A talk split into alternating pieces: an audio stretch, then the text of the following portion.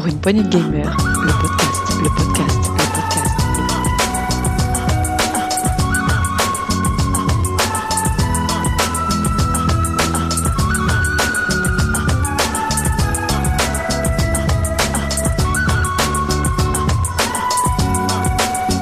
Pour une poignée de gamers, le podcast.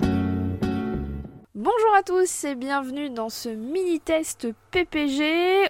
Aujourd'hui, j'accueille Setzer. Salut Setzer. Salut, Et on va jouer à un jeu euh, bien cool qui s'appelle Severed. très très cool. Très bien. Donc tu vas nous présenter ça. Comment ça va? Bon écoute, euh, ça va, ça va. J'ai- J'aime bien présenter des, des jeux un petit peu originaux qui, euh, qui sont passés euh, sous les radars. Eh ben, C'est ce qu'on va voir là tout de suite. Mais avant ça, on va se faire un petit trailer. C'est parti.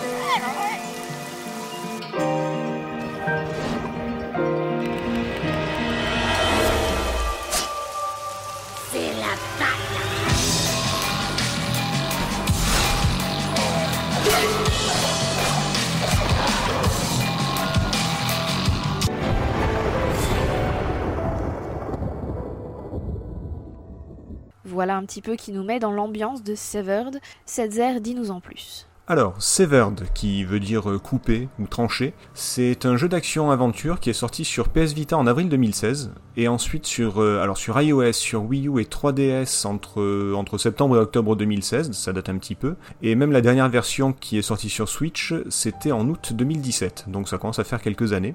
Personnellement, j'y ai joué sur euh, PS Vita, qui, euh, qui mine de rien est une, euh, bah, comme je disais, une console un peu, un peu trop oubliée. Le jeu a été développé par, euh, et publié d'ailleurs par Drinkbox euh, Studio, de, de talentueux Canadiens à qui l'on doit les deux épisodes de Guacamele, un de, un de mes gros coups de cœur de, de ces dernières années. C'était génial. Et ouais, ouais, ouais. Et d'ailleurs, on remarque tout de suite le- la patte graphique toujours aussi, euh, toujours aussi mexicaine, on va dire. Oui, et coloré. Et très Oui. coloré. Oui, exactement. Alors de quoi ça parle ce jeu? Alors, l'histoire, c'est celle de Sacha, une jeune fille qui se réveille dans une dimension hmm, cauchemardesque, on va dire. Elle constate que son bras droit a été coupé et que sa famille a été enlevée. C'est vraiment une mauvaise journée qui commence. Euh, armée d'une épée à la place de son bras, elle va donc devoir explorer des donjons et se battre contre de nombreux ennemis pour pouvoir rentrer chez elle avec sa famille. Du moins, c'est ce qu'elle espère. Oui, nous aussi on l'espère un petit peu. Oui, la pauvre. Euh, au niveau du, du système de jeu, euh, ça se joue à la première personne, euh, en vue à la première personne, mais le défilement n'est pas fluide. C'est pas, c'est pas comme un FPS ou un walking simulator. En fait, la progression, elle se fait écran par écran. Et c'est probablement pour ça que c'est le seul jeu à la première personne auquel j'ai réussi à jouer, auquel j'ai réussi à finir et auquel j'ai pris du plaisir. C'est ce que j'allais dire, c'est que mine de rien, ça peut être pas mal pour ceux qui ont du, mal avec les, FPS. Il y a toujours la possibilité de tourner sur soi dans chaque écran. Euh, pour les plus rétro, on peut penser à du Dungeon Master par exemple, qui avait ce système de progression écran par écran. Alors heureusement, c'est beaucoup plus fluide qu'un Atari ST, hein, désolé pour les, les, les plus vieux. Euh, L'aventure se déroule principalement dans des donjons assez labyrinthiques, avec beaucoup beaucoup de mécanismes à activer, de passages secrets à découvrir, ce, ce genre de choses. Et, et souvent, bah, il faut bien bien observer sous peine de rester bloqué pendant. euh, moi, ça m'arrivait de rester bloqué 10 bonnes minutes facilement, juste parce que j'avais pas vu un interrupteur derrière un pilier ou un truc comme ça. Donc euh, voilà, c'est pas mal d'exploration, beaucoup d'observation. Exactement. L'autre axe principal du jeu, c'est l'action, et plus précisément les combats. Ils sont entièrement tactiles et très très très dynamiques. Vraiment. Le, principe est assez simple. Dès le début, on nous apprend que pour donner un coup d'épée, il faut tracer un trait sur l'écran. Donc bon, pas très compliqué. Et plus le trait est long, plus le coup est fort. Donc là non plus, euh, rien de très compliqué, on comprend très très vite, c'est très intuitif. Sauf que, bien sûr, si les premiers ennemis sont faciles à vaincre, enfin relativement faciles en tout cas, ceux qu'on croise au fur et à mesure de l'aventure sont beaucoup beaucoup plus costauds. Je sais pas si tu as des, souvenirs de- d'ennemis, mais euh, ça peut devenir rapidement euh, compliqué. Oui, j'en ai quelques-uns. Euh, déjà, ils n'ont pas tous le- les mêmes schémas d'attaque, les mêmes patterns, et ils doivent se vaincre de différentes façons. Moi, je pense à cette espèce de d'œil géant qui est entouré d'une une semi-barrière qui tourne autour de lui. Ben voilà, on peut le taper que en diagonale, et vu que ça tourne autour de lui, il faut changer en permanence la façon de le, de le taper, le sens dans lequel on le tape. C'est ça. Voilà, c'est ce qui. Bon après, ça c'est le, le plus facile, on va dire, parce qu'après Oui. il faut apprendre à, à parer les coups aussi. Euh, un ennemi lève le bras et quand il l'abat, on donne un coup dans la direction opposée. Ça permet de ne pas se prendre le coup. Il y a les coups chargés, il y a, beaucoup, beaucoup de choses. Il y a des ennemis qui ont des boucliers, qui empêchent de tracer des, des traits longs, donc déjà ça limite la frappe, et il faut d'abord détruire les boucliers avant de pouvoir euh, les taper sur le point faible. Très, euh, très casse-couille cela. Mais surtout, il faut aussi affronter plusieurs ennemis en même temps. Alors, un au début c'est facile, puis après il y en a deux, trois, quatre, voire six. Euh, chacun bien sûr avec des caractéristiques différentes, avec des schémas d'attaque différents, des vitesses différentes, des soigneurs, des cogneurs, c'est une vraie nuée de, euh, d'ennemis très... Euh, Quoique des fois il peut y avoir que des cogneurs, tu me diras, donc c'est pas si euh, hétéroclite que ça. Et dans ces moments, il faut garder un œil sur chacun, tourner constamment sur soi pour en taper un, parer un autre, enfin voilà, c'est vraiment très très très dynamique. Ce qui fait de ce jeu un jeu aussi bien tactile que tactique. C'est ça, c'est ça, parce que ça a l'air bourrin comme ça au premier abord, on se dit oh bah c'est facile, c'est c'est comme les jeux tactiles, il y a juste à bouger le doigt une fois ou deux, euh, genre euh, genre je sais pas moi, Bubble Witch Saga ou des trucs comme ça, ou les, les runners où t'appuies juste une fois sur un bouton, mais pas du tout, c'est vraiment très très euh, très très élaboré pour un jeu un jeu tactile. Ça. Voilà, dernier point pour, euh, pour les combats, en enchaînant les coups, on remplit une jauge qui, quand elle est pleine, permet de couper les membres des ennemis. Vu le, nom du jeu, ça, vient de là, Severed. Et quand je dis membres, je pense aussi bien aux bras et aux jambes qu'aux ailes ou aux cornes ou tout ce qui peut être euh, plus ou moins démoniaque. Et c'est pas juste un, c'est pas juste un gros défouloir comme ça pouvait l'être dans, Dead Space par exemple où on pouvait démembrer les ennemis assez facilement. Là, c'est pas juste un truc sadique, c'est une véritable technique à maîtriser.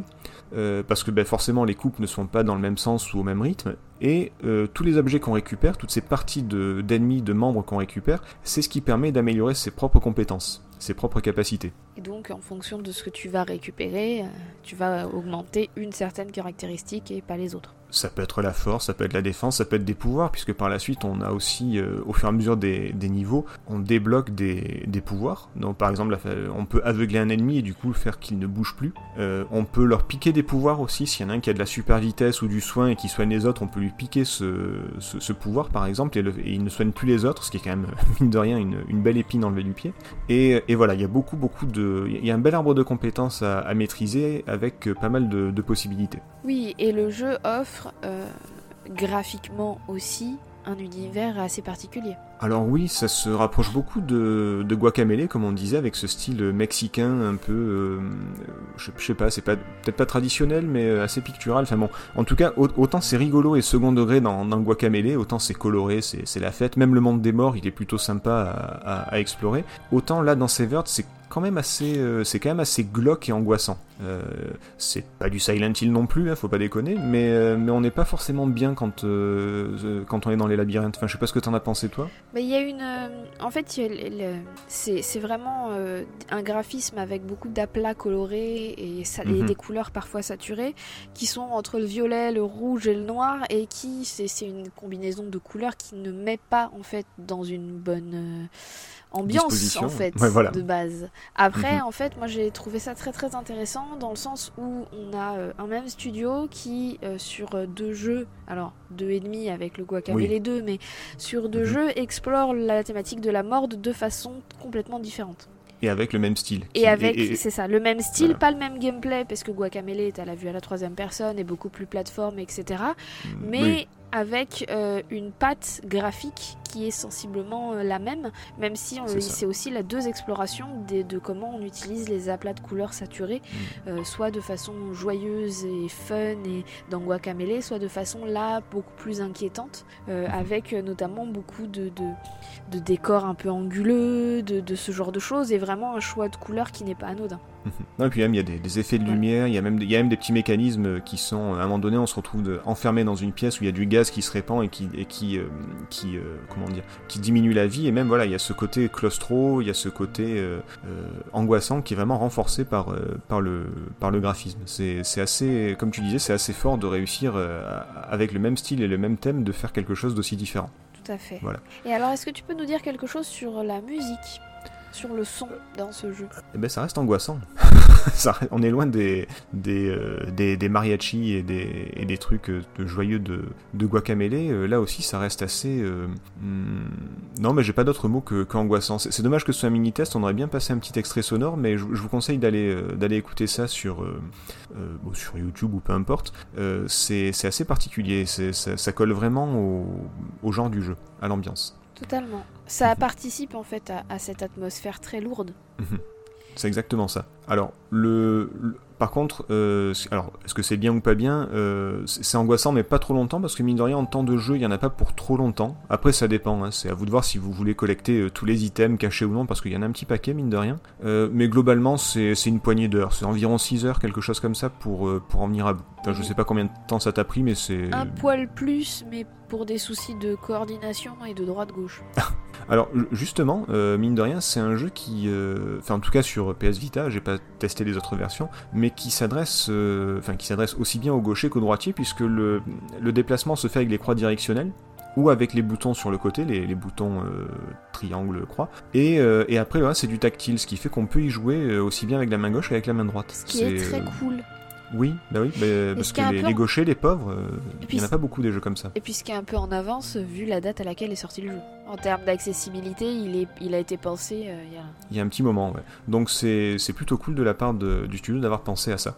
Très bien. Alors du coup, ta conclusion, Setzer Euh, bah écoute, euh, pour moi c'est c'est original, c'est prenant et c'est vraiment vraiment fait pour le tactile. Quand, euh, quand j'ai joué sur PS Vita, j'avais vraiment l'impression que le jeu avait été fait pour la PS Vita. Euh, alors là, ça doit aussi bien marcher sur, euh, sur Switch, je pense, mais c'est pas un jeu à la con où il faut bêtement appuyer sur l'écran et, et laisser faire comme la plupart des, des jeux tactiles qui sont finalement des, des jeux à un bouton. Euh, là, il faut vraiment réfléchir, analyser, euh, réagir assez rapidement aussi. C'est vraiment une combinaison euh, super intéressante et bah, rien que la façon de jouer l'écran par écran, ça faisait très longtemps que j'avais pas vu un jeu comme ça, depuis les années 90 à peu près. Et, et puis voilà, ça, ça fait plaisir, c'est unique, c'est vraiment plaisant. Moi, je peux que conseiller. Voilà, c'est, je crois qu'il y a une quinzaine d'euros sur Switch, euh, sur Wii U, je sais pas s'il est encore, euh, s'il est encore disponible. Il faudrait, euh, je sais pas si ça a été fermé ou pas. Pareil Je pour la 3DS. Voilà, c'est, c'est peut-être un peu trop vieux, mais voilà, il est dispo sur Switch pour 15 euros et vraiment, c'est, c'est de l'argent bien dépensé. Je, moi, je peux que le conseiller. Exactement, si vous avez aimé Guacamele mais que vous l'avez trouvé un petit peu trop absurde par certains côtés, là on est vraiment dans le beaucoup plus sombre. euh, si vous aimez ce genre de graphisme là aussi. Si vous voulez jouer à un jeu en- à la première personne mais que vous en êtes incapable, je pense que c'est l'un des seuls jeux auxquels j'ai réussi à jouer alors que Exactement. Vraiment, c'est une catastrophe en ce qui me concerne. Donc euh, vraiment, euh, je, le, je le recommande aussi pour une, bah, une petite perle qui, qui a été malheureusement assez méconnue à l'époque et qui, euh, C'est on espère qu'avec la Switch, ça pourra remettre un petit peu en avant. Exactement. Eh bien écoute, merci beaucoup Setzer pour ce Oh, mini-test. De rien, un plaisir. Eh ben écoute, euh, on se retrouve euh, la prochaine fois. Merci à tous de nous avoir écoutés. N'hésitez pas à liker, à nous mettre un petit commentaire, un message ou quoi que ce soit. En tout cas, merci beaucoup et à bientôt. Merci, ciao.